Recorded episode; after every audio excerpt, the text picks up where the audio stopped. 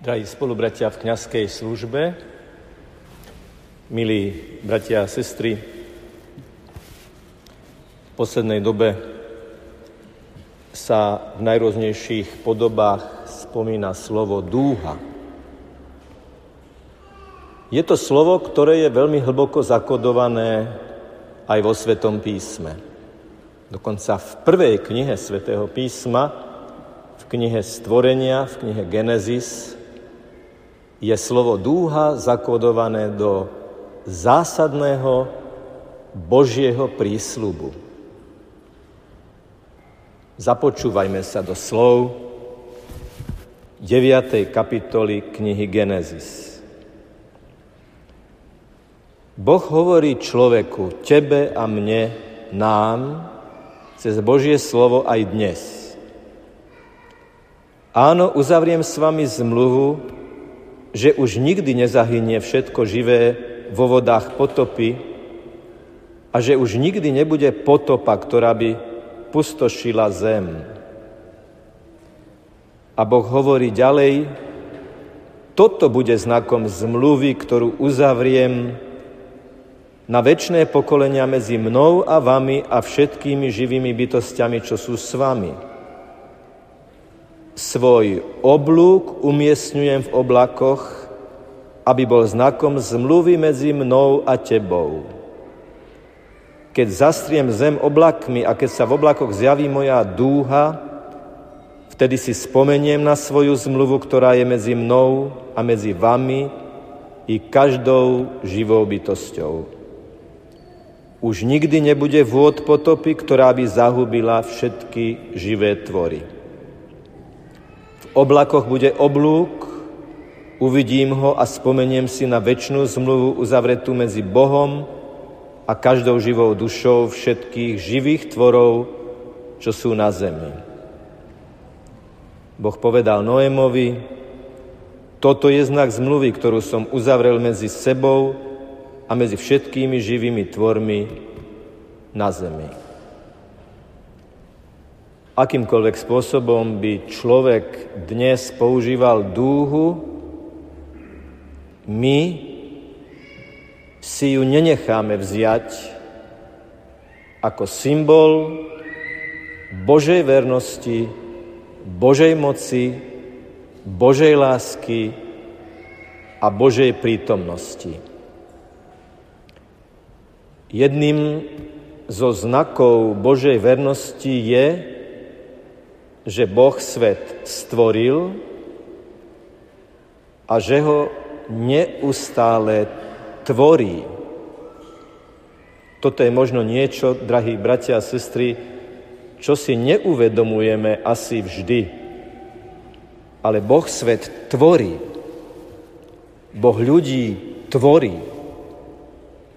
Boh človeka tvorí cez jednotlivé okolnosti spoločenského, kultúrneho, politického, duchovného života, lebo človek, ktorý prežíva Božiu prítomnosť, človek, ktorý žije z Boha, ktorý si uvedomuje, že vo svojom krstnom, birmovnom povolaní má povolanie spolupracovať na tvorení sveta, chápe každú okolnosť ako možnosť poukázať na pôvodný Boží projekt. A pôvodným Božím projektom, jeho podstatou je rodina. Stvoril som človeka ako muža a ženu. Stvoril som človeka ako muža a ženu, aby sa do ich lásky rodil človek. Ideme do mystických výšin, takých tajomných, vysokých, hlbokých a predsa zrozumiteľných, že Boh, ktorý je trojica, kde zosobnenou láskou Otca a Syna je Duch Svetý, ktorý vyžaruje k nám a do nás a na nás a medzi nás. Podľa tohto trojičného modelu je stvorený svet a spoločnosť a človek, aby sa z lásky dvoch rodil tretí. Každý jeden z nás bez výnimky sme mali ako prvé poradie, že sme tretí. Otec a mama, dvaja, a z ich lásky, z Božej vôle, z Božieho projektu, nemeniteľného a bezkonkurenčného, sa rodí tretí. Do lásky dvoch, tretí. Akákoľvek iná alternatíva je vybočením, zásadným vybočením z tohto Božieho projektu. A Boh svet tvorí nielen tým, že sme stále online s tým a On nám v tom každodennom, v tej každodennej drobnokresbe našej komunikácie dáva silu, aby sme pokojne, radosne, s rešpektom, ale veľmi jasne žili evanielium v tej každodennej človečine, ale z času na čas je príhodné sa stretnúť a povedať to spoločne. Rodina je Boží projekt a my na túto rodinu sme pokorne hrdí lebo hrdosť by bolo možné pochopiť aj ako nadradenosť, píchu a sebastrednosť, ale v logike veci je to vždy hrdosť na Boha. Je to vždy oddanosť Bohu, je to vždy poddanosť Bohu, že máme tu milosť a ten dar, že dnes vykročíme do mesta a v pokoji, v láske a v rešpekte a pritom vo veľkej úprimnosti z Božieho slova povieme, že toto je jedinečný model, lebo je to Bohom chcený model. Myslím, že môžeme krátko povedať, a povedzme to, že dieťa, ktoré sa od raného detstva pozerá na mamu a otca, na mamu ako model ženy, na mamu ako model matky, na mamu ako model partnerky, manželky, otca. Dieťa, ktoré sa od začiatku svojho života môže pozerať na otca ako na model muža, ako na model otca, ako na model manžela a partnera svojej mamy, to je to prostredie a tá situácia, ktorá je Božou vôľou, ktorá je súčasťou Božieho projektu. V týchto súvislostiach by som sa rád dotkol jednej argumentačnej mantry, ktorú často počujeme. A síce, že veď ak by sa aj uzákonili nejaké alternatívne tzv. manželstvá, a tzv. rodiny, ako by to ohrozilo tú Bohom chcenú rodinu? Prosím, schválne nepoužívam slovo tradičná rodina, pretože stačí povedať rodina. Ak poviem tradičná rodina, ako by som pripúšťal, že existuje ešte nejaká iná netradičná rodina. Rodina.